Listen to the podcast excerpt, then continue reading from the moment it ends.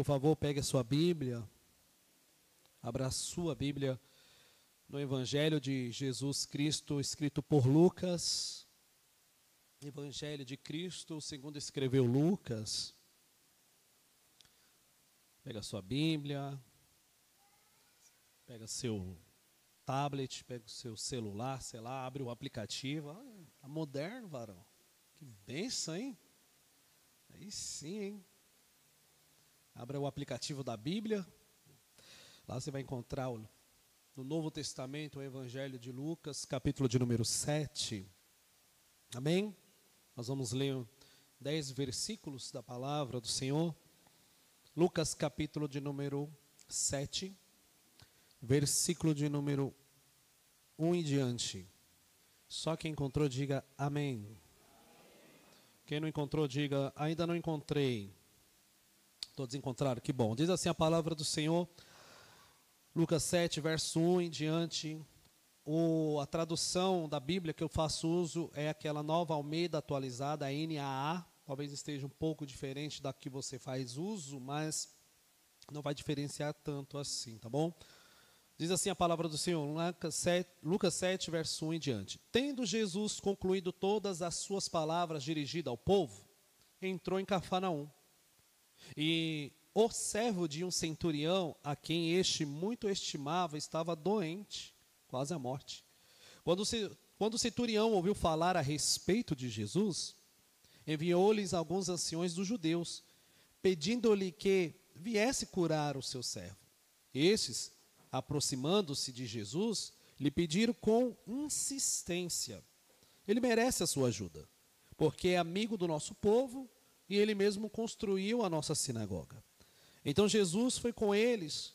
Quando Jesus estava perto da casa, o centurião, centurião enviou enviou-lhe alguns amigos dizendo: Senhor, não se incomode, porque não sou digno de receber em minha casa. Por isso, não me julguei digno de falar pessoalmente com o Senhor. Porém, diga uma palavra, e o meu servo será curado. Porque também sou homem sujeito à autoridade. Tenho soldados a minhas ordens, e digo a este vá, e ele vai. E a digo a outro venha, e ele vem. E ao meu servo faça isso, e ele o faz. Ao ouvir essas palavras, Jesus ficou admirado com ele, ou com aquele homem. E voltando-se para o povo que o acompanhava, disse: Eu lhes digo que nem mesmo em Israel encontrei fé como esta. E quando, e quando os que tinham sido enviados voltaram para casa, encontraram o servo curado. Encontraram o servo curado. Amém? Agora sim, procura aí do seu lado um irmão bem bonito. Cadê o pastor? Agora eu queria olhar para ele.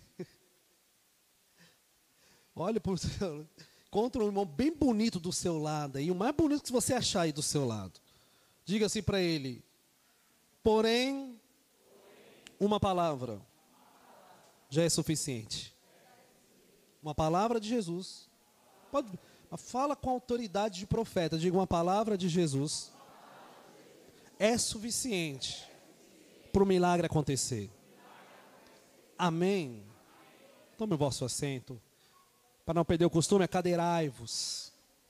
Amém. Mas senta dando glória a Deus e aleluia, por favor. Glória a Deus. Feche seus olhos. Vamos falar com Deus. Deus, nós te louvamos, nós te bendizemos, nós santificamos o teu nome, o teu santo nome, Pai. E somos gratos, queremos te agradecer, oh Pai, por este momento. Queremos te agradecer por nos reunirmos aqui nesta casa de oração. Queremos te agradecer por mais uma vez, Senhor Deus, nós estamos à disposição de poder te adorar na beleza da tua santidade, Senhor. Portanto, Deus se faz presente em nosso meio.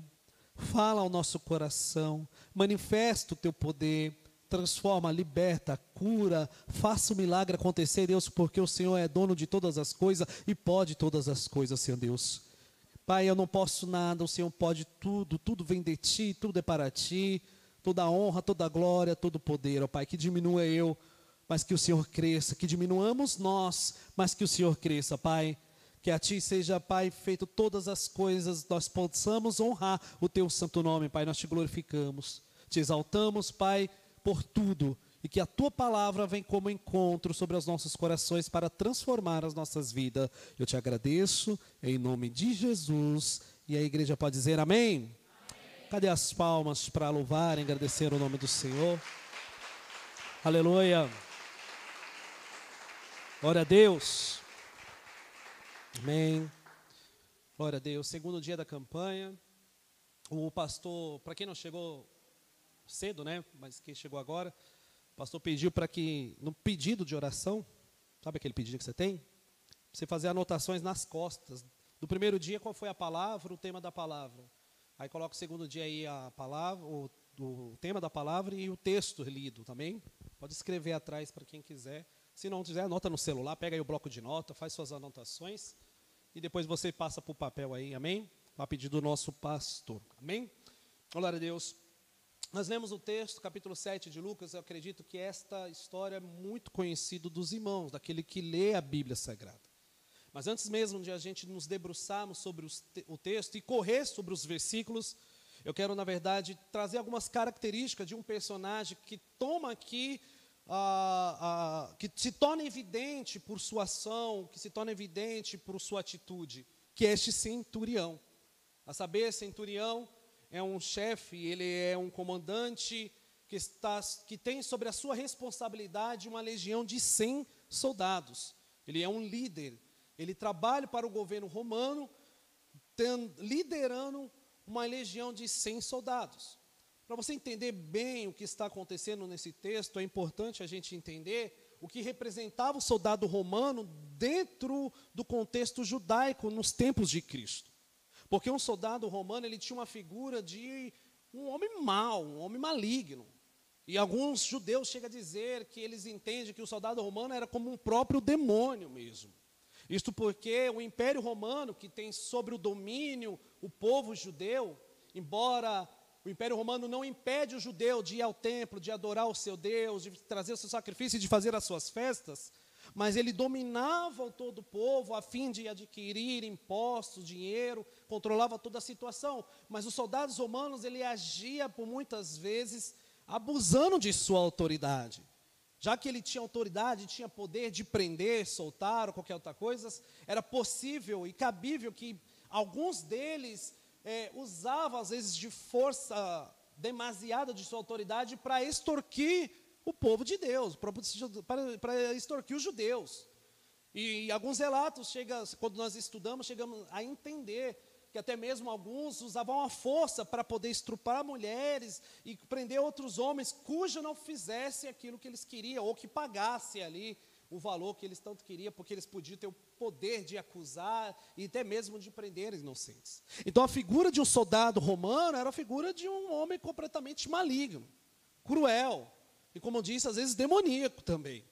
Se um soldado ele tinha essa figura diante do povo, imagine então como seria a imagem de um centurião, cujo lidera uma legião de 100 soldados.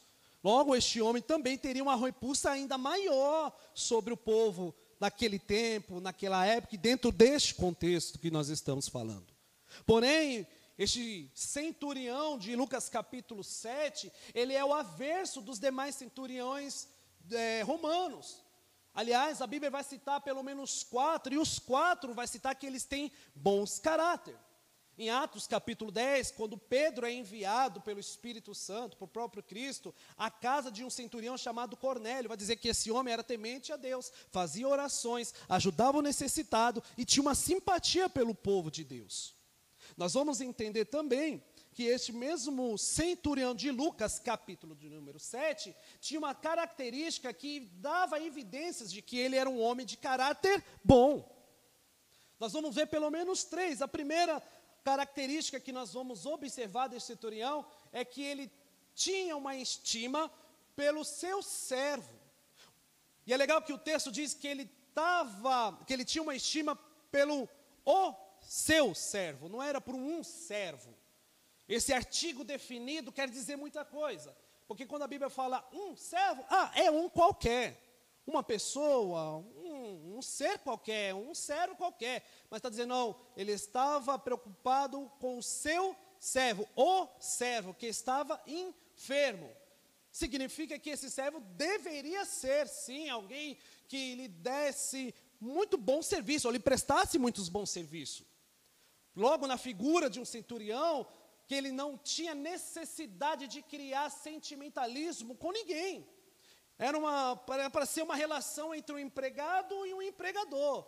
Você trabalha, eu te pago, e se você não servir para você fazer o que você tem que fazer, eu te mando embora e está tudo bem. Mas não, esse centurião ele tinha uma estima, uma consideração por este servo, ao ponto de ele ficar enfermo, cujo nós não sabemos tal, o que seria de fato essa enfermidade, mas o texto diz que ele estava à beira da morte, e este centurião ia atrás de ajuda para poder curá-lo, para poder ajudá-lo, para que ele possa ter sua saúde restabelecida. A segunda ação que nós observamos do caráter bom desse centurião é que o texto bíblico diz que ele era amigo, ou em algumas versões, que ele amava a nação de Israel. Amar a nação de Israel de forma automática é também amar a Deus, ou seja, o Deus do povo de Israel. Ele tinha uma estima também pela nação de Israel, ele era amigo do povo de Deus. Ele tinha simpatia daqueles que, quando olhavam para um soldado romano ou para um centurião, a primeiro momento falou: não, esse cara não tem como ter amizade com ele, ele está contra nós. Mas não, ele amava a nação de Israel, e não parece que só a, a nação, não só ele amava, parece que o povo judeu de Cafarnaum também tinha um apreço por ele, tinha um respeito por este homem. E a terceira revelação do caráter desse centurião é que ele construiu uma sinagoga em Cafarnaum. Construir uma sinagoga aqui é alcançar as necessidades espirituais daquele povo. A saber, a sinagoga é a casa de oração de um judeu. Ou seja, ele não tinha necessidade de estar sempre indo ao templo em Jerusalém, já que dependendo da, da cidade que ele morava, a distância era longa. Tendo uma sinagoga no seu vilarejo, na sua cidade, na sua aldeia, ele tinha um espaço para poder adentrar e adorar a Deus, era, e poder orar a Deus. É na sinagoga que adultos, homens, mulheres e crianças adoravam a Deus, oravam ao Senhor e também aprendiam as escrituras sagradas. Como aqui, é muito parecido também, amém? Aqui é a casa de Deus, casa de oração de Deus. Aqui nós oramos, aqui nós adoramos, aqui nós aprendemos as escrituras sagradas. E damos risada também, não é verdade? Este homem tinha um caráter bom, e o texto evidencia esse bom caráter deste centurião.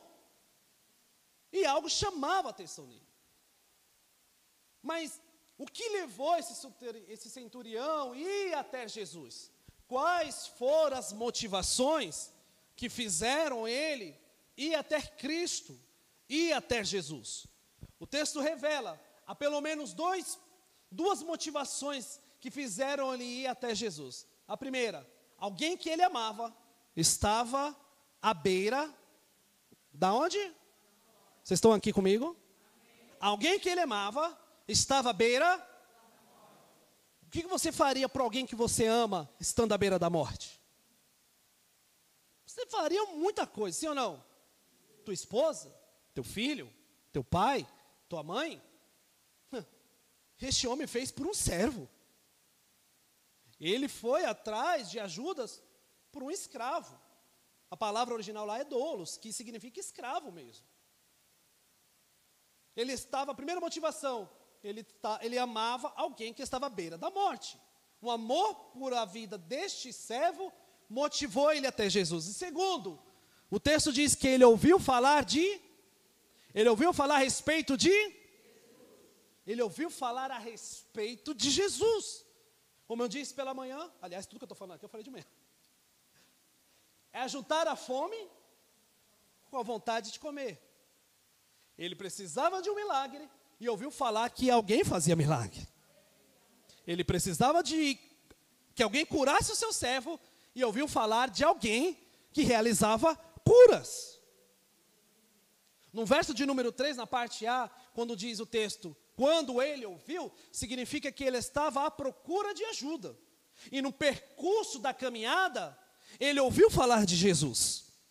Ou seja, o milagre não chega para ninguém que esteja parado, mas alguém que está caminhando atrás de recursos. Ninguém que busca o milagre está parado, simplesmente, pelo menos algum movimento você está fazendo. Ou você está orando, ou você está adorando, ou você está caminhando, pedindo ajuda e direção a Deus para que você possa encontrar o tamanho milagre, ou tal milagre que você tanto busca. Quando ele diz, e quando ele ouviu falar de Jesus, e possivelmente o que, ele ouvia falar de Jesus? Jesus estava em acessão aqui, já estava começando a ser falado na boca do povo, principalmente na Galileia, que foi na região que ele cresceu. E a cidade de Cafarnaum possivelmente era a cidade em que Jesus morou por muito tempo, e possivelmente, dentro de alguns estudos, vamos entender que dentro foi da casa, dentro da casa de Pedro. Jesus era até conhecido na região da Galileia. Por isso que para alguns, quando viam ele, falavam, não, mas esse aí não é o filho de José, o carpinteiro? Mas para outros está dizendo, não, esse Jesus de Nazaré está fazendo milagre. E, por, e talvez a pergunta do centurião falou, mas como ele faz isso? Quanto que ele cobra? Qual que é o valor ou o preço que ele quer para que ele possa atender o meu pedido? Talvez a resposta que ele teve foi nada.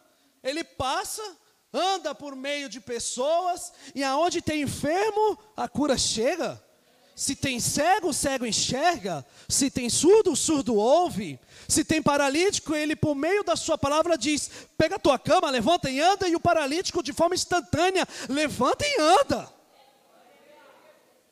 É assim, ele não cobra, ele não faz nada. Ele prega a palavra, ele fala de um reino aí, que é o reino dele, o reino do pai dele. É isso que ele anda dizendo. Aí ele prega a palavra, as pessoas vão a eles, e as pessoas enfermas são curadas, e as pessoas que são possessas por demônios são curadas, e, e ele só faz isso por meio da palavra. Por meio de sua palavra. Acredito que esse centurião olhou e disse assim: Ah, encontrei que eu quero. Encontrei quem eu quero, quem é esse? Ah, falei, esse, é, esse é o tal de Jesus aí, que anda dizendo. Esse é o tal de Jesus e vou dizer mais. Talvez ele ficou sabendo. Então, possivelmente anda aí um burburinho de uns ou outros aí dizendo que esse aí é o Messias. O Cristo prometido no, nos, nos, nos profetas do Antigo Testamento. Estão dizendo que possivelmente ele é o libertador do povo de Deus. Tem gente que está trazendo a esperança nele, estão surgindo borbulhos e está tá causando um, uma confusão tremenda, porque alguns fariseus estão tá dizendo isso é blasfêmia, mas outros estão dizendo quem é que não, quem é um homem que não sendo enviado por Deus, que não realiza milagres como estes. Tanto que se a gente ler a Bíblia, nós vamos ver Nicodemos indo até, de, até Jesus falou, Rabi, nós sabemos que tu és enviado de Deus, porque ninguém que é enviado por Deus pode realizar o que tu realizas. Talvez então, o setor ficou sabendo, poxa, esse aí então pode ser, possivelmente, o Salvador, cuja o Deus de vocês tanto prometeu que um dia viria. É, falou, então não sou digno de falar com esse homem, não. Ele reconhece que ele é indigno de falar com Jesus. Ele entende por sua posição que ele é indigno de dirigir a palavra a Cristo. E não é à toa que ele faz o seguinte: então ele envia os anciãos. Há muito tempo atrás eu falava anciões, sabia? É errado. Até um pastor meu me corrigiu. Aí eu falei nunca mais. Ele envia os anciãos para poder falar com Jesus, falou: vai vocês até lá, e peça para que ele venha até a minha casa e cure o meu servo. Eu não vou porque eu sou indigno, mas ele, é o seu, ele faz parte do seu povo. Vocês têm é, contato com eles, você conhece ele, então vai vocês lá. Os anciões aqui provavelmente eram os dirigentes da sinagoga. Já que o ancião, toda vez que aparece dentro do contexto bíblico, sempre se dá um homem idoso que tinha sabedoria e grande experiência. Quando Moisés está cansado do cargo, que Deus fala para Moisés: Moisés, separa 70 homens. O texto diz: Moisés, separa 70 dos anciões do, do acampamento. Homens que sejam sábios, que tenham experiência e sejam instruídos. Esses mesmos homens provavelmente eram os rabis, provavelmente eram os mestres da sinagoga. Esses mesmos anciões vai até Jesus E na, fa, e na fala do, do centurião, eles diz: Senhor, há um centurião que deseja que o teu servo seja curado, porque esse está enfermo, à beira da morte. Ele se acha indigno de vir até você e falar contigo, mas ele é digno de receber este milagre, porque ele ama o, teu, o nosso povo e construiu uma sinagoga para nós. Há um contraste muito legal aqui, na é verdade. O centurião diga que ele é indigno, e os anciãos estão dizendo ele é digno, merecedor de receber esse milagre. A pergunta que eu faço, é que eu, que eu, fa, que eu fiz e refaço essa manhã, é: quem é merecedor de alguma coisa diante desse Deus Todo-Poderoso? O que é que fazemos, ou que podemos fazer, ou deixamos de fazer, para sermos merecedor do favor de Deus? O que é que eu, como um pecador, indigno que sou, tenho como merecimento receber do Deus Criador dos céus e da terra um favor da parte dele? Ninguém, ninguém aqui no mundo inteiro é merecedor de receber o favor de Cristo Jesus. Mas ele não vem porque nós merecemos, ele vem porque ele é bom. Ele não vem porque nós fazemos práticas boas. Ele vem porque Ele quer fazer. Porque Ele quer manifestar a sua glória, porque Ele quer se revelar a você, porque Ele quer que o nome dEle seja glorificado por intermédio da sua vida. Não é à toa que quando os anciãos vão, fala com Jesus, ponha ele à, disposição de tudo que está acontecendo e o favor que esse centurião quer, Jesus não, não titubeia, ele vai junto com aqueles homens em direção a, talvez à casa daquele, daquele centurião ou à casa do servo dele, mas no meio do caminho o texto diz que o centurião envia os seus amigos para dizer: Não, mestre, não precisa ir, não se incomode. Eu não sou digno de receber o senhor na minha casa. Eu sou mal, eu não sou nem digno de falar contigo, por isso que eu enviei pessoas para que falasse por mim. Mas entenda, Senhor, eu quero te falar algo. E aqui eu acho que esse tutorial ele abre o coração, ele rasga o seu coração para Cristo. Ele começa a dizer: Eu também sou homem sujeito à autoridade. Eu tenho servos ao meu dispor. Eu tenho escravo à minha disposição. Eu tenho soldados que obedecem à minha voz. Se eu digo a este servo, vem, ele vem. Se eu digo àquele outro servo, vai, ele vai. Se eu digo a este empregado, fique aqui, ele fica. Da mesma maneira que na minha palavra eu tenho autoridade para dizer aos meus servos, se ele para ele ir, para ele voltar, para ele ficar ou para ele fazer, eu creio que a sua palavra é suficiente para sair da sua boca e de encontro ao meu servo e a cura vir sobre ele. A sua palavra é suficiente. A palavra que sai da sua boca é suficiente para que eu possa contemplar o seu milagre. O verso 9 vai dizer que Jesus fica admirado com o que ele ouviu, com as palavras desse centurião. Vale a pena a gente ler verso 9 do capítulo 7. Quer projetar, Wilson?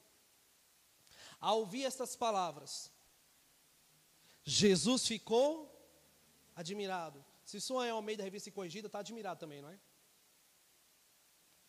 Com aquele homem, e voltando-se para o povo, aí Jesus olha para o povo que o acompanhava e diz: Eu não encontrei tamanha fé em Israel.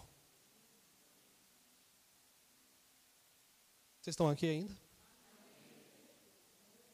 Cadê o crente do glória a Deus e aleluia? Olha só. Jesus ficou admirado com as palavras que ele ouviu de um homem. Um homem que não fazia parte do seu povo. Um homem que, pelo contrário, trabalhava para o império que oprimir seu povo. Para o homem, cujo talvez a sua vida toda foi aprendendo sobre deuses pagãos. O homem que não tinha talvez um compromisso religioso de igual a qualquer um fariseu, ou qualquer um dos que criam em Deus, o Deus Pai, o Deus Todo-Poderoso ali. Mas foi um homem que teve a revelação de que Cristo, na Sua palavra, pode realizar o milagre. Eu falei de manhã uma coisa e repito novamente aqui. Vou repetir tudo que eu falei de manhã. É só para eu puxar assunto. E como se 10 horas não fosse de manhã, né? Que o centurião, ele não só teve a revelação sobre a autoridade de Jesus sobre as enfermidades, mas ele teve a revelação de quem Jesus é. Eu vou repetir para você aprender, amém? O centurião não teve a revelação sobre a autoridade de Jesus em, diante das enfermidades. Ele teve a revelação de quem Jesus é. Se nós lemos João capítulo 1, do versículo 1, versículo 3, nós vamos ler que vai dizer que no princípio ele era verbo. E o verbo se fez, e o verbo era Deus. E ele estava no princípio com Deus. E todas as coisas foram feitas por ele. E sem ele, nada do que foi feito se fez. O verbo que é traduzido para nós na Bíblia Sagrada como verbo, no original é logos. E logos significa palavra. Então o texto ficaria assim: no princípio ele era a palavra, e a palavra estava com, e a palavra era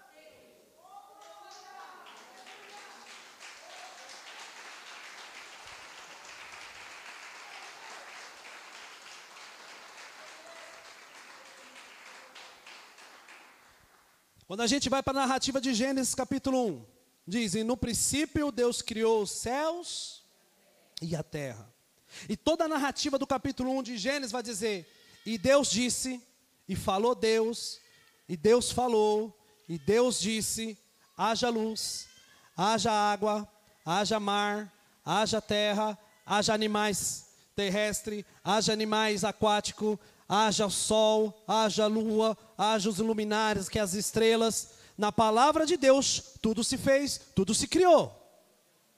Vocês estão conseguindo compreender o raciocínio? Tudo que Deus disse, se fez. Quando Deus disse assim, haja luz, irmão, a luz tinha que sair de algum lugar e se fazer. Quando Jesus diz assim, que haja agora a porção seca, e eu vou chamar essa porção seca de terra, Aí tem uma hora que no texto ele fala assim: terra, produz você a grama, produz você os animais, e a terra tem que se virar e produzir. Na palavra de Deus, tudo aquilo que não existia, por Sua palavra, Ele trouxe a existência. Se Cristo é a palavra, e por meio da palavra Ele pode todas as coisas, maior do que a autoridade lançada sobre a boca do próprio Cristo é quem ele de fato é. O que revela o que Cristo é não é a autoridade que ele tem sobre as coisas, mas por ser autoridade é o que faz ser o que ele é. Estão entendendo? O centurião teve uma revelação cuja o povo de Deus tinha uma dificuldade enorme para entender. Nem os discípulos de Jesus conseguiam enxergar o que este homem enxergou. Mateus capítulo 4, quando Jesus está passando para o deserto para ser tentado por, por Satanás, o texto vai dizer que Jesus caminhou por quantos dias? 40 dias e 40 noites. Eu gosto de fazer uma pequena analogia com um povo de Deus passando pelo deserto e por Jesus caminhando no deserto. Lá em Êxodo, é o povo de Deus caminhando no deserto. Em Mateus capítulo 4, é o Deus do povo caminhando no deserto. Lá em Êxodo, lá em Êxodo, o povo caminhou 40 anos. Por quê? Por não acreditarem na palavra de Deus por ser desobediente e andar 40 anos no deserto. Por desobedecerem. Cristo andou no deserto, em Mateus capítulo 4, por 40 dias e 40 noites, em obediência à palavra de Deus. Em Êxodo, o povo tinha de manhã nuvem que cobria eles do sol escaldante. À noite tinha uma coluna de fogo para poder aquecê-los, porque no deserto a temperatura é zero grau, frio. Deus, por meio de Sua palavra, falou: tá bom, pode ficar tranquilo, fala para o povo que eu vou enviar pão. E todo dia de manhã tinha pão. Ah, era o maná que descia do céu. E por meio do maná eles cozinhavam, fritavam, socavam e faziam um monte de coisa. Fazia bolo, fazia tapioca de maná, e fazia maná de maná e pão de maná. Tudo que era maná. Aí do povo insatisfeito falou: Não, enjoamos do maná, queremos carne. Falou: Tá bom, fala para o povo que eu vou enviar carne. Todas as tardes, cordonizes voavam baixinho, baixinho, até facilitava na caça para eles poderem pegar as cordonizes e ter carne para comer. E tudo isso no deserto. No deserto, lá em Êxodo, o povo tinha vestes que não se gastavam, não se envelhecia, e sapatos que não se gastavam. Estava tudo aos cuidados de Deus. Deus falou: não, pode ficar tranquilo. Pode caminhar no deserto aí, eu garanto, eu garanto, estou falando, estou dando a minha palavra. A roupa não vai envelhecer, o sapato não vai desgastar, vai ter pão, vai ter carne, vai ter água fresca também. Até água fresca tinha. Deus falou, Ele garante todas as coisas, sim ou não? No deserto, não tinha nem loja naquele lugar, como que eles iam comprar roupa? Eu não imagino um povo pegando um celular e falou, deixa eu comprar aqui na Shein. Ah, não serviu, manda de volta. Não é? Imagina ele passando o endereço. Ó, oh, se for entregar de dia, estou pertinho de uma nuvem. Você vai ver uma nuvem grande, é lá, entrega lá. Se for à noite, você vai ver a coluna de fogo. É? Alguém tinha que garantir a sobrevivência, e Deus garantiu. Em Mateus capítulo 4, Jesus caminha no deserto. Tinha o poder de Deus, tinha os poderes divinos, podia a qualquer momento falar assim: vou caminhar tranquilamente.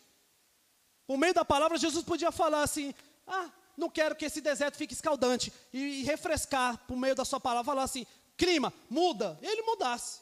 Mas Jesus caminha ao deserto, abriu mão do seu poder divino, do seu poder escaldante, e foi tentado durante os 40 dias e os 40 noites, até o final do propósito que Deus enviou. Ou seja, aquele que tinha a palavra para poder transformar e aliviar ao seu coisa, ao seu, a seu sofrimento, preferiu andar na obediência de Deus, seguindo e caminhando por sua palavra. Aquele que lançou a palavra sobre o povo, falando assim: o povo desobediente teve por parte de Deus palavra lançada para os cuidados deles em meio ao deserto, mas aquele que era puro e santo, pelo contrário, sofreu no meio do deserto, abrindo mão de quem ele era e de todo o seu serviço que ele tinha a dispor. O resultado final dessa caminhada no deserto é que o texto diz que, pós ele ser tentado, no finalzinho os anjos vêm e serviram ele. Porque quando o, Satanás, o tentador, chega e diz: Olha, você está com fome, você está com fome, então faz o seguinte: pega essas pedras, transforma ela em pão. Você é o filho de Deus, não é? Eu conheço o filho de Deus. Em outras palavras, estou parafraseando. Eu já tive no céu. Eu sei quem é o filho do homem. Eu vi a glória dele. Eu vi o poder dele. Eu vi a majestade dele. Eu vi o quanto que ele é belo. Eu invejei ele. Eu queria ser ele. E se você de fato é o filho de Deus, não parece que você é o filho de Deus. Está tão sujo. Está suado. Está tão esgotado está tão caído, mas, mas você é o filho de Deus? Vai, transforma essas pedras em pães, vai. Aí o Senhor fala assim: Ô oh, Satanás, para cima de mim, sabe de nada, inocente.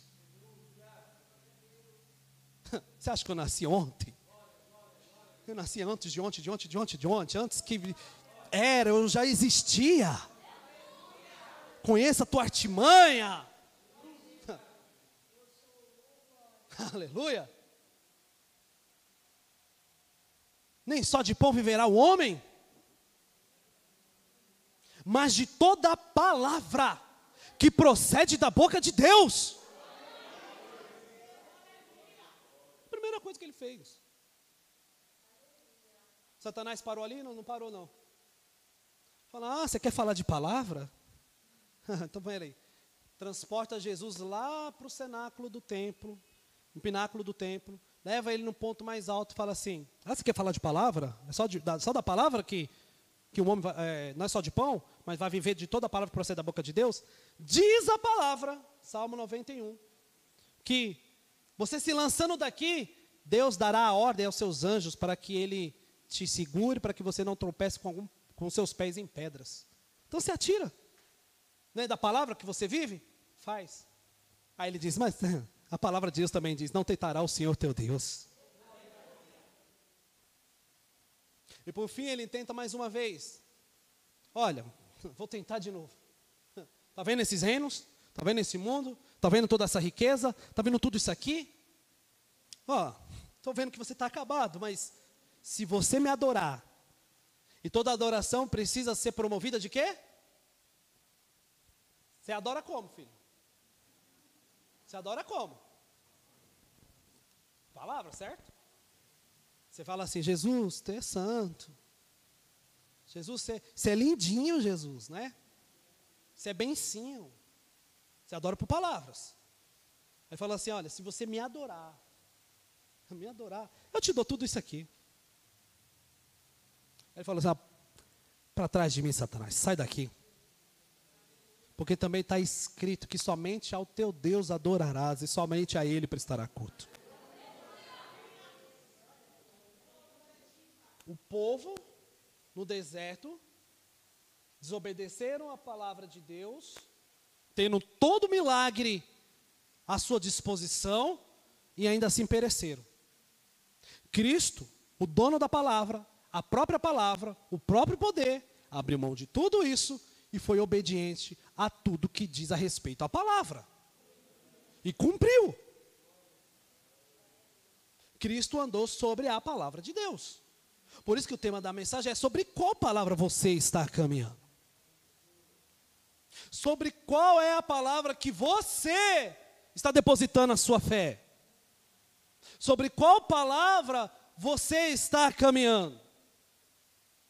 Quer ver? Certa feita, depois que Jesus multiplicou os pães e peixes, e alimentou toda a multidão, Jesus manda os discípulos entrar no barco, ele mesmo se retira para orar no monte.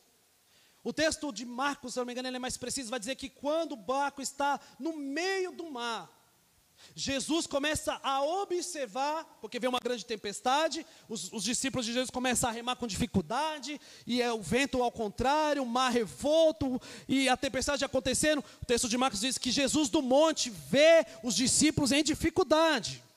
O que eu quero dizer, irmãos, Jesus está te vendo. Está te vendo. E aí o texto diz que ele vai por cima das águas andando por cima das águas ao encontro dos discípulos, que está no meio do mar, remando com dificuldade. Chegando lá, os discípulos se espantam, se assustam, falando: misericórdia, é um fantasma. Aí Jesus diz assim: a palavra de calma de Jesus, não temas. E quando ele aparece e diz: Não temas, meu querido. Jesus diz: Não temas, sou eu. Aí Pedro, dentro do barco, falou: Ah, eu sei quem é. Porque a minha primeira experiência com ele foi a mesma coisa. Foi a mesma coisa. Estava eu pescando de boa, ele falou: Me empresta seu barco. Nem sabia quem era. Eu falei: Homem folgado. Tá bom, vamos pescar. Não, vamos, pega o barco aí. Jesus pega o barco emprestado e começa a pregar. Aí fala para Pedro: Agora vamos para o lado, lado mais fundo do mar. E ele leva o barco até o mais fundo do mar. Aí Jesus fala assim: Agora lança a rede. O que, que Pedro faz? Antes de lançar a rede? Não, ele falou: eu pesquei a noite toda. Não peguei nada. Eu conheço esse mar. Eu estou aqui direto. Aí Jesus falou: lance a rede do lado direito do barco. Aí ele diz: sobre a sua palavra. Sobre a sua palavra eu vou lançar a rede. Bom, a questão, a questão é quem está ordenando. Aí Pedro lança a rede, puxa a rede, a rede lotado de peixes. Conhece essa passagem? Aí Jesus está no meio do mar, e no encontro dos discípulos no meio da tempestade, não temas. Aí Pedro falou assim: É tu mesmo? Então diga, diga uma palavra, deixa eu ir ter contigo. Pedro só estava esperando Jesus dizer: Venha, Pedro, venha.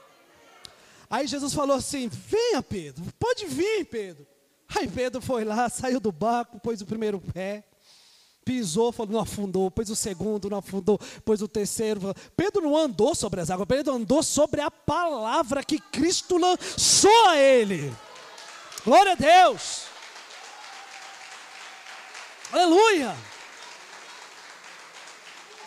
Foi sobre a palavra que Cristo lançou que Pedro andou em meio à tempestade. Levanta a sua mão para o céu aqui neste lugar. Levanta a sua mão, mas levanta bem alto assim. Pode levantar bem alto. Mão de profeta, mão de quem quer receber, mão de quem crê no milagre, mão de quem está crendo na palavra que está sendo pregada. Deixa eu dizer: há uma palavra sendo liberada sobre a sua vida aqui esta manhã. Há uma palavra dos céus que está dizendo: está liberado sobre a sua vida. Há uma palavra da boca de Cristo sobre você. Aleluia! Aleluia! Aleluia! Mexe com o seu irmão aí do lado, fala de novo. É, é, tem palavra aqui, tem palavra aqui, tem palavra aqui. Aleluia! Glória! Eu vou correr. Tira essa câmera daí que eu vou correr.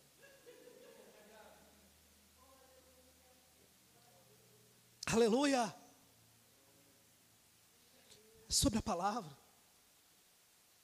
Aquele centurião, a revelação dele não era só sobre a autoridade que Jesus tinha, quem ele era. Falou, eu sei quem você é, não precisa nem ir lá não. É quem ele é. E sabe o que é interessante? Jesus foi na casa dele. Porque a palavra foi lá. E ele é a palavra. Porque o texto diz que ao chegar os que foram enviados até a casa, encontraram o servo curado. Jesus é aqui, Jesus é lá. Já falei isso, irmãos. Deus não anda daqui até ali. Deus não. Deus é aqui, Deus é lá.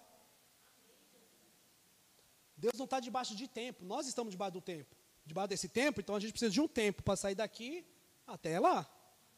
Deus não. Ele não está sujeito ao tempo. Deus é aqui, Deus é lá. Deus é na minha casa, Deus é na sua casa. Deus ele não vai, ele é lá. Amém? Deus é aqui no Brasil, mas Deus é lá no Japão. Ele é. Ele é o Criador, Ele é o dominador, Ele é o que está no controle de todas as coisas. Amém? Caminhe sobre a palavra que Deus está lançando.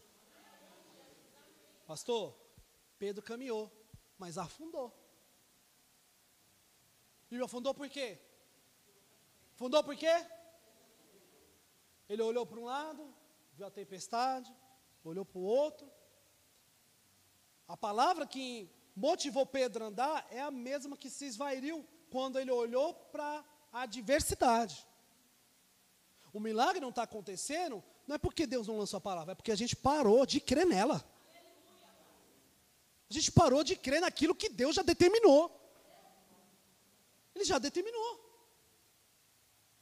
Amém? E já determinou coisas que não é só sobre a vida aqui, mas sobre a vida futura, a eterna, aquela que de fato vai valer a pena. Porque aqui é dor, é choro, é aflição, é mas também tem uma palavra que ele falou: não deixarei vocês órfãos, caminharei com vocês até a consumação do século. Ele prometeu que, apesar da dificuldade, ele estaria conosco.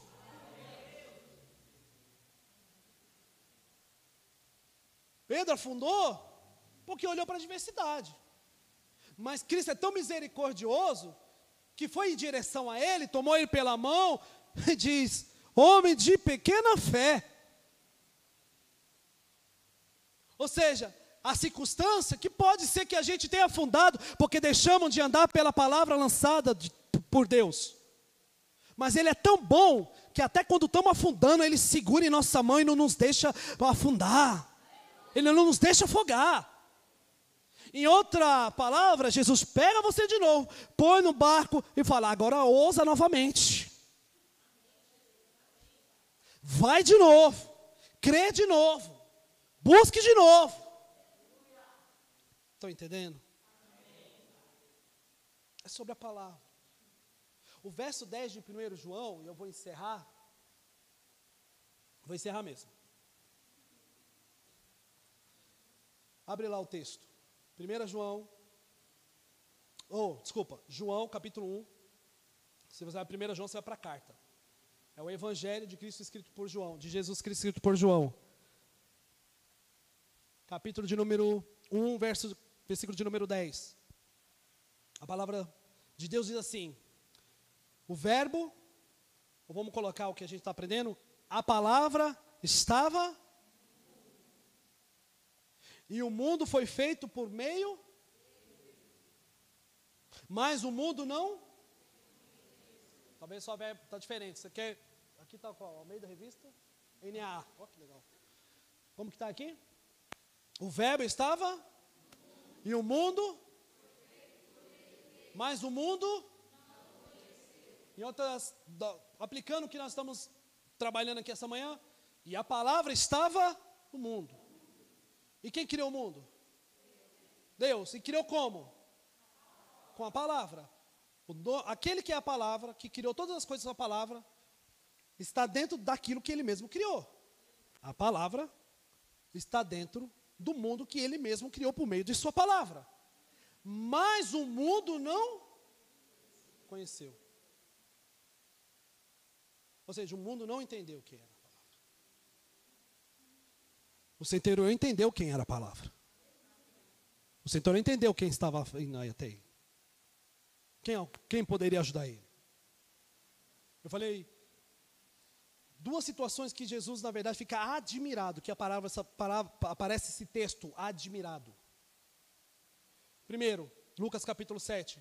Jesus está admirado pelo, pela atitude daquele centurião. Tanto que ele fala: Não vi ainda em Israel tamanha fé. Ele não viu tamanha fé. E sem fé era impossível. E a fé vem por ouvir, ouvir. Ele ouviu falar a respeito. Ele ouviu falar a respeito da. Vocês estão entendendo? Ele ouviu falar a respeito de Jesus, ele ouviu falar a respeito da palavra. E também teve tamanha fé que agradou e admirou Cristo.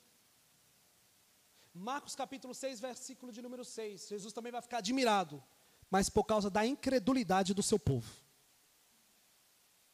Se em Lucas 7 ele está admirado por causa da credulidade, não in, mas por causa da credulidade de um centurião, que é um homem gentil, pagão, não tem nada a ver com o contexto judaico ali. Mas que teve fé suficiente para alcançar não só o favor de Cristo, mas sua admiração. Em Marcos capítulo 6, versículo 6, vai dizer que Jesus só não realizou mais milagres, ou não pôde realizar os milagres, por causa da incredulidade do seu povo. Moral da história: aonde é para ter fé, não tem. O contexto de fé é aqui. O contexto de fé é aqui. Quem, tem, quem crê tem que estar aqui mesmo. Mas a gente está vivendo dias tão difíceis que quem está aqui está crendo menos com quem está lá fora. Às vezes a gente se encontra com pessoas falando mais positivamente, tendo mais fé, do que crente que está dentro, falando, aí, Então Jesus pode admirar de mim, de você, em duas situações. Uma, ou porque nós cremos, duas, ou porque nós não cremos. Uma, ou porque nós temos fé o suficiente para alcançar dele um favor imerecido, e não é nem por tamanho de fé nem nada, é só para crer por quem ele é, não pelo que ele pode fazer. Ou a gente vai ser tão incrédulo que Jesus vai se falar: hum, nem eu acredito que vocês são tão incrédulos. Ele não fala, ah, meu Deus, fala, ai meu eu, né? Ai meu eu, povo incrédulo. Sobre qual palavra você está caminhando, querido? Sobre qual palavra você está caminhando, minha querida? Palavra que te motive te dá fé? Ou você está caminhando na palavra do médico, embora seja muito importante, que diz: não, você não tem cura? Amém. Ele foi preparado para isso, ele estudou para isso. Mas eu creio em alguém que tem uma palavra maior, que pode reverter isso. Está entendendo? Ou você está crendo no diagnóstico lá do seu psicólogo, do seu psiquiatra. Ah, você tem isso. E você adotou para você. Porque tem gente que adota a doença para si, né? Ele fala assim: a minha sinusite, a minha enxaqueca, a minha diabetes, não é? E tomou posse. É, você postou esse dia, estou falando de você mesmo. Miquel, assim, ai, eu, como eu dei a minha sinusite. Falei, então, essa é sua, filha, pode ficar com ela. A gente toma em posse disso, não é? Ele falou, eu odeio a sinusite, não ela é minha, eu odeio ela. Aí eu odeio a, a ansiedade que vem sobre mim, e não a minha ansiedade. Eu odeio a depressão que eu tenho, mas não que ela é minha, ela está em mim. Amém? O estado que você está vivendo é uma condição, não é definição. O que define é Cristo. A última palavra é dele. A condição sua pode ser condição de deserto, de depressão, de ansiedade, de alguma enfermidade, de dor no estômago, de outras doenças mais terríveis que te levam à beira da morte. É uma definição, ou é uma condição mas não define. Quem te define é o que Deus falou sobre você. Ele definiu o que? Que você é filho dele, é filha dele. E que na palavra dele, lá na cruz do Calvário, ele disse: está consumado. A morte não vai te vencer. Você vai morrer aqui, meu querido, mas vai viver eternamente com aquele que criou todas as coisas. Aquele que criou todas as coisas. Não tem mais palavra de condenação sobre a igreja de Cristo.